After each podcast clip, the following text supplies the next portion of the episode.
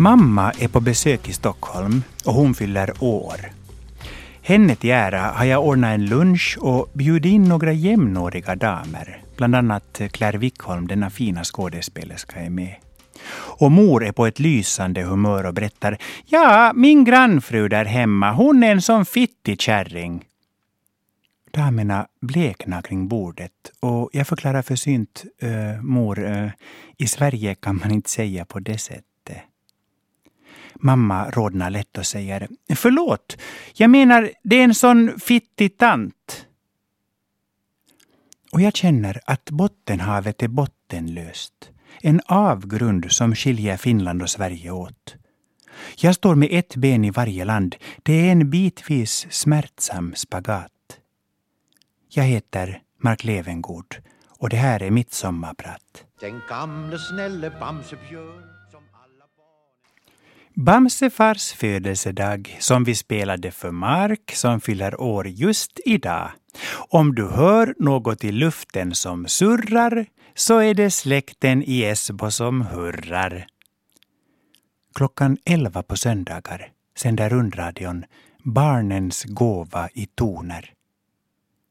Jag sitter redo med kassettbandspelaren och väntar.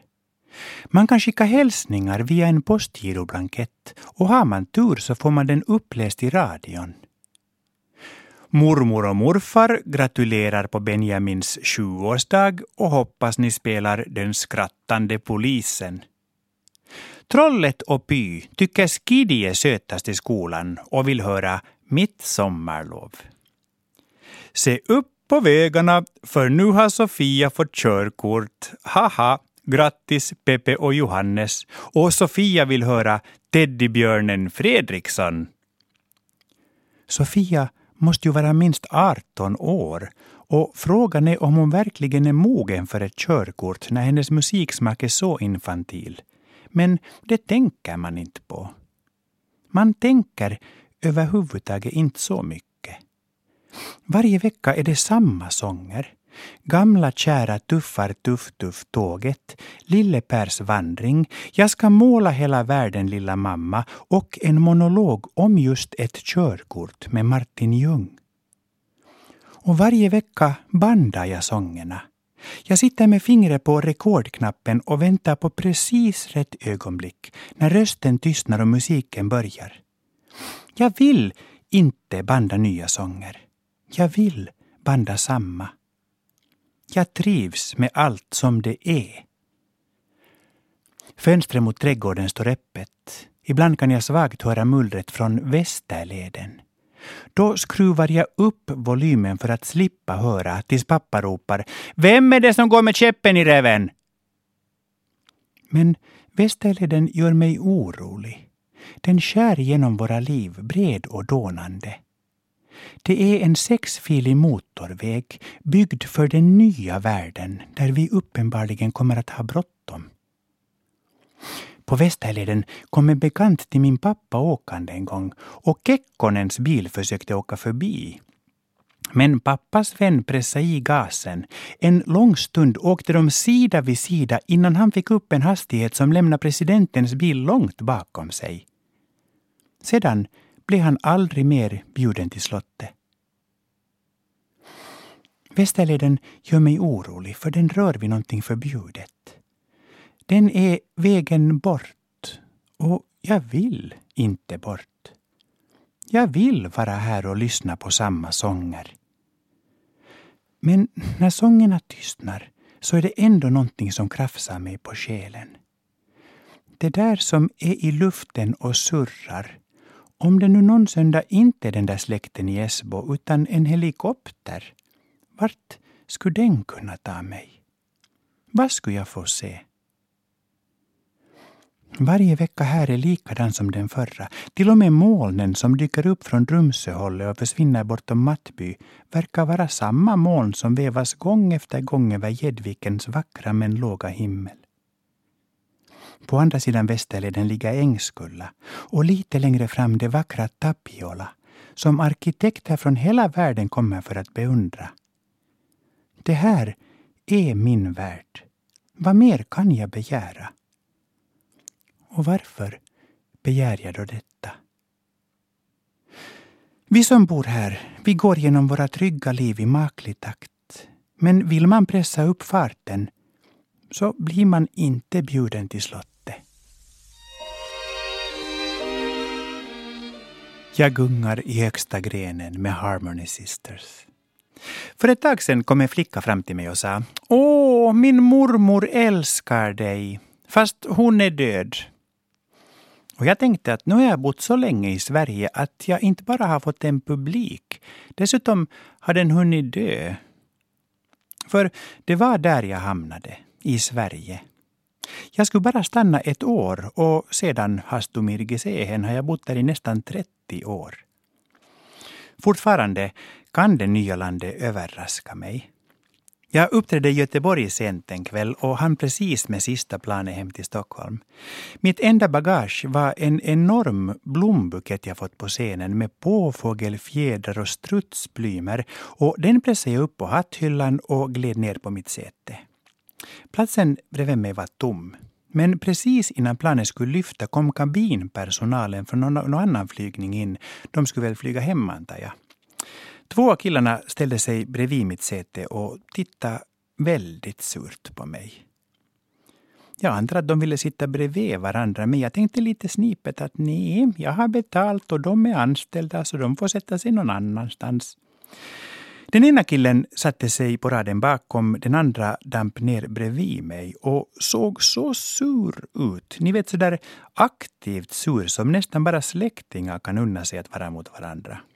Och jag tänkte, dumma SAS, på finnar är de aldrig sura. I alla fall inte på det där aktiva sättet. I alla fall inte så ofta. Nå, vi kom till Stockholm och världens suraste steward reste sig och jag reste mig också och tog ner min magnifika blomsterkvast. Då hände det ofattbara att hans vän försökte tränga sig förbi mig i den trånga mittgången för att komma ut före mig. Jag härsknade till ordentligt och tänkte att nu får det väl ändå räcka. Så jag spände ut mina axlar och stod där som en stenmur. Och just då när jag har mitt livs kanske mest småaktiga ögonblick reser sig Sveriges drottning framför mig. Det finns ett smärtsamt ögonblick när poletten så att säga trillar ner och när man inser kabinpersonal my ass. Jag står och muckar med drottning Silvias livvakt. Drottningen bar en liten smakfull handbukett av vita rosor och var vänlig som alltid. Hon tittade på min svulstliknande grobianbukett av spretande påfågelfjäder och sa hm, ja, vilken stor bukett du har, Mark. Och jag skämdes ögonen ur mig och tänkte hej, who is the queen here? Man tror ibland att Sverige är nästan som Finland. Så är det inte. Det är ett helt annat land. De tänker på ett helt annat sätt. När man säger Ferdinand så tänker de på en tjur som sitter under en korkek och sniffar på blommor och inte, som riktigt är, på världens tråkigaste serie i Hufvudstadsbladet. Och säger man ”Åh, får jag paja din katt?” då tar det fyr i Hälsingland, för se svära kan de inte heller. Jag trivs väldigt bra med mitt liv i Stockholm. Men vägen dit har gått genom insikten. De är helt annorlunda än vi. Men på sitt sätt är de väldigt, väldigt bra. De har varit ett kungarike i över tusen år med vett och etikett och folk drillas från barnsben i sociala färdigheter. Vi och vår sida, vi är ett agrarfolk med bondesamhällets värderingar starka och centrala. Var hederlig, var ren, säg ja eller nej och var sen tyst. Sverige är ett utmärkt land, men efter tre decennier där känner jag mig fortfarande inte alls svensk. Tvärtom utkristalliseras liksom det där finländska och blir ännu tydligare i mig. Fortfarande kan jag säga Åh, till veckoslutet ska jag åka hem till Finland. Men naturligtvis är det inte så enkelt. Det Finland som jag lämnar 1985 finns ju inte längre. Utom då just Ferdinand som fortsätter sina poänglösa äventyr i Husis. Helsingfors har förändrats och enbart till det bättre. Men det är inte längre mitt Helsingfors. På gatorna går nu andra människor och tycker att de äger staden, vilket de väl gör. Jag var hos min lilla syster i Borgå och hennes söner bråkade på gården och jag ropade Hej skidin, sluta flajdas! Och de tittade på mig med vördnad. På samma sätt som de hade tittat på en dinosaurie ur Jurassic Park. Och min syster sa Kära du, ingen människa talar på det där sättet längre. Efter några dagar i Finland längtade jag hem till Sverige, som då plötsligt har blivit hem. Och det är väl priset som vi som har bytt land får betala. Hem är alltid någon annanstans. Eller kanske är hem någonstans mittemellan. Är det så att riktigt hemma är jag bara när jag befinner mig mellan landet jag lämnade och landet jag flyttade till? Är det hit livet har tagit mig? Att hem är Sverigefärjan? En visa av Tove Jansson, Siljalan Blues med Arja Saijonmaa. Jag får ibland frågan om jag kände Tove. Den bittra sanningen är att jag pratade med henne bara en gång. 1987 ringde telefonen hemma hos oss. Jag svarade och en späd röst sa Ja, goddag, det här är Tove Jansson. Jag undrar om Jonas är hemma. Och jag sa Ja. Det är allt jag någonsin sa till henne.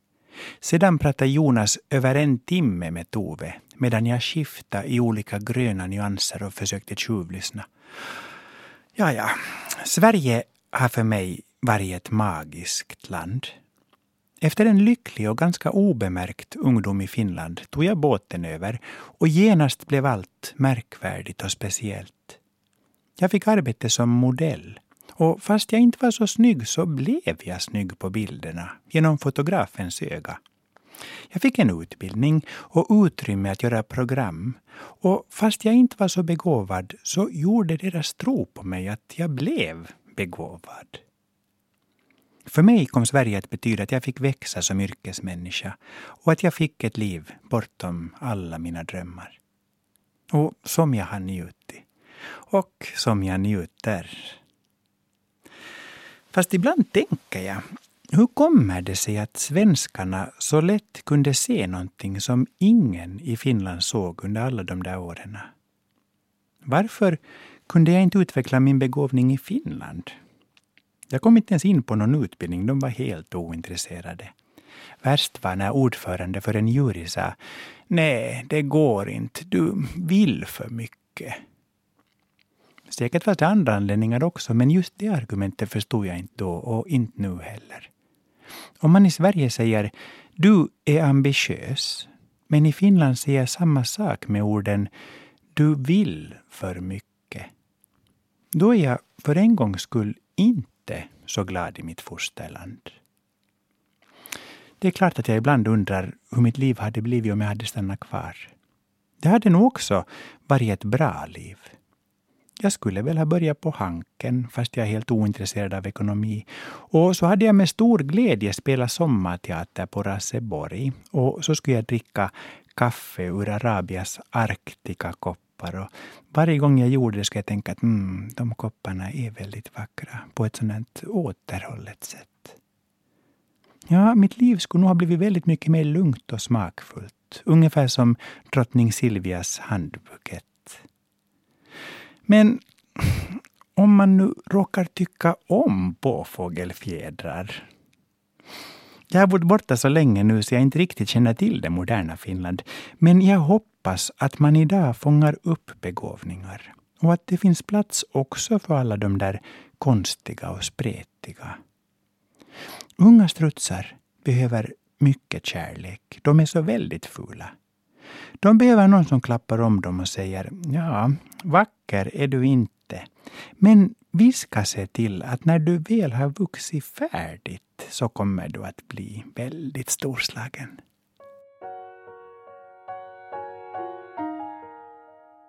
Annars vore jag inte jag. Ett litet smakprov ur min mans nya musikal Livet är en slager som har premiär i höst. Och sångaren var naturligtvis Peter Jöback. I många år hade Peter och jag ett hemligt förhållande, enligt eh, skvallerpressen. Jag var väldigt smickrad. Men sedan lämnade Peter mig för prins Carl Philip Och fast inte ett ord av någonting var sant så blev jag ändå purken och tänkte slyna. Nu ska jag namedroppa lite. För några år sedan ledde jag Melodifestivalen tillsammans med Barbro Lillbabs Svensson och det var väldigt roligt. Hon berättade att hon en gång blev dragen inför radionämnden för att någon trodde att hon sjöng Är du kvar i mig ännu, Klas-Göran? Hon fick gå dit och berätta att nej, så sjöng hon ingalunda. Inför programmet idag ringde jag Barbro och frågade henne om hon hade sjungit in någonting på finska. Nej, sa hon, men jag kan göra det. Och vips gick hon in i studio och sjöng så här för er, kära lyssnare. Rakasti Mark, kiiredi rakkailius, rakkaus kutsuu, päivänä jätkät niin pitkieli.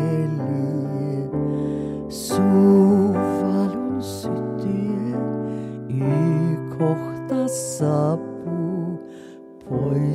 pois kesän syksy vie. Åh, jag älskar den kvinnan. Och jag älskar att hennes finska är ännu sämre än min. I min familj har vi alltid talat finska. Vi har alltid talat finska och vi har alltid gjort det uselt. Min mormors mor, hon som hade Finlands första rulltrappa i sin Åbo butik hon brukar ibland samla hela personalen för att hålla ett uppmuntrande inspirationstal. Där satt sömmerskor, där satt butikspersonal, där satt ekonomiavdelningen och mormors mor stod längst fram och ropade med flammande kinder. Kyllä se ihminen kaikki voi, jos se vaan koittaa. Jag vet inte om personalen blev inspirerad eller konfunderad, men tanten blev mycket rik och mycket beundrad. Hundra år senare sitter jag i TV och ska prata om 1960-talet och de stora människokullarnas väg mot Sverige. Kära ni som lyssnar, gör inte som jag. Översätt inte stora människokullar med hirmuiso ihmiskulli. Men lik min mormors mor talar jag finska helt utan skam. Nu brukar de för det mesta begripa ungefär vad man vill ha sagt, även om det blir helt fel ibland. Men vad är så farligt om det blir fel? Vad finns det att vara rädd för? Jag tror att rädslan är faran. Styrs våra liv av rädsla så blir banne mig ingenting någonsin gjort. Nej, man måste våga kojta. För om man gör det, då tror jag precis som mormors mor. Silloin se ihminen kaikki voi. Jokainen on vähän homo med Jukka Takalo. Jag är en minoritet på alla sätt. Jag är homosexuell och jag är finlandssvensk. Det är ungefär samma sak. I alla fall finns det rysligt mycket likheter. Ungefär 6 procent av befolkningen i Finland talar svenska. Ungefär 8 procent är homosexuella.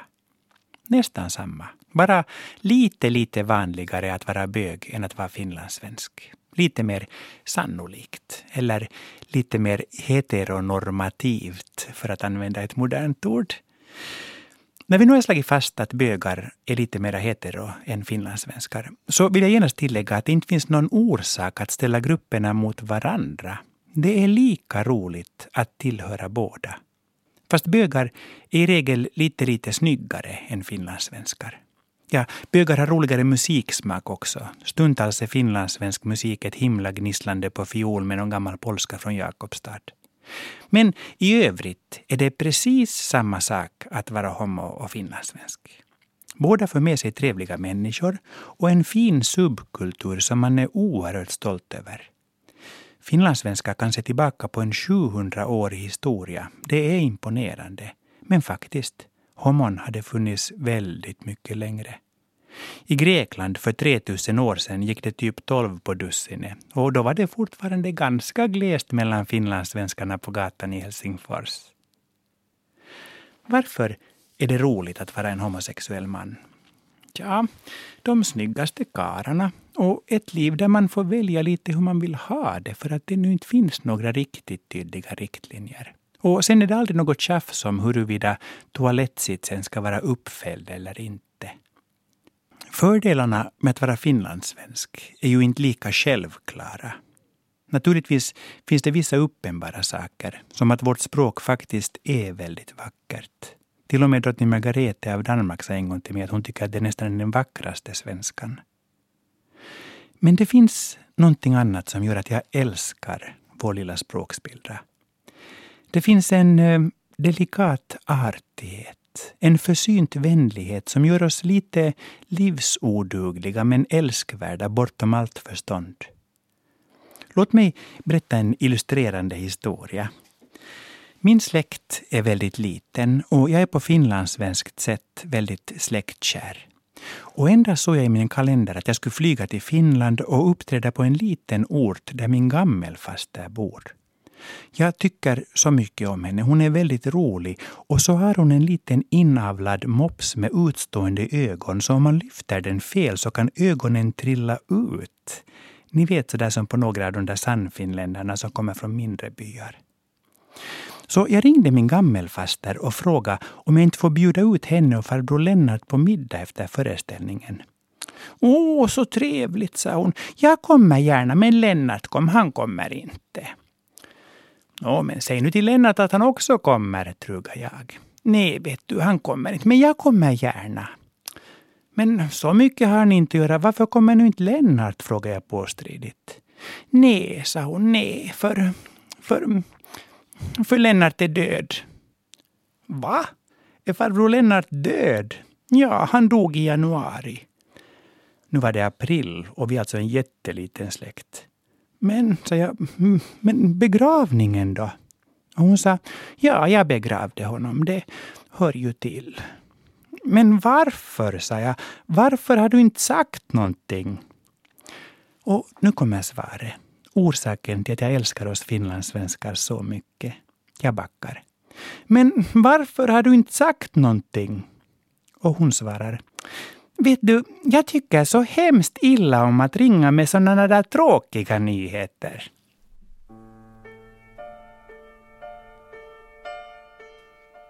Ami Aspelund och Dagen svalnar mot kvällen. Jag växte upp på Båtsmansgatan 1 i hörnet av Fredriksgatan med biografen Merano mittemot. Min bror och jag satt uppkrupna i fönstret och såg trolleybussarna åka förbi och spårvagnarna som släpade sig upp för backen mot Sjömansgatan. Där, bortom krönet, väntade faran. Där låg Stora Robertsgatan och vi fick tidigt förstå att om man inte var försiktig kunde man hamna där med en revboa runt halsen och jobba som nattfjäril. Även mormor hade en revboa som bet sig själv i svansen och den hängde över en bygel i hallen. Vi kunde stå och se på den, min bror och jag, och med en rysning undra hur stora de där fjärilarna egentligen var som kunde bära upp en hel rev. Stora Robertsgatan var en så laddad adress att om vi skulle gå på Svenska Teatern så tog mormor och jag alltid vägen förbi brandstationen och Högbergsgatan för att inte ens komma nära. Men saker förändras. Mormor är borta, liksom den rätt luggslitna revboan. Och här på Stora Robertsgatan verkar det mest vara designbutiker. Längre bort, där Rödbergen får gatan att luta uppåt, ligger en liten porrbutik kvar som ett minne. Nu när alla nattfjärilar fladdrat sin kos mot andra kvarter. Jag går sedesamt förbi butiken utan att titta för noga. Vill ju inte att någon ska tro att jag är intresserad av erotik, vilket jag verkligen är. Just därför. Men en man med silverhår kommer ut och ropar Lövengood! Jag tittar lite förvirrat på honom. Han kommer fram och presenterar sig. Tom Sjöberg, det är jag som har butiken. Jaha, svarar jag, men du är ju finlandssvensk. Det var väl ingen särskild smart sak att säga. Men någon måste ju också säga dumma saker på det att mormors ord må besannas. Saliga äro de korkade, ty de skola flyta när floden kommer. Jo, säger han, jag är finlandssvensk och drar in mig i sin butik. Han vill prata om ett program som jag gör som går på YLE just nu. Där inne luktar det på det där speciella sättet av gamla porrtidningar. En doft som jag hoppas att ingen av er, kära lyssnare, känner till. Och han berättar att han har haft butiken i över 40 år. Och på min fråga säger han att jo, det var jobbigt på 70-talet då feminister kastade röd färg på hans skyltfönster, men det är bättre nu.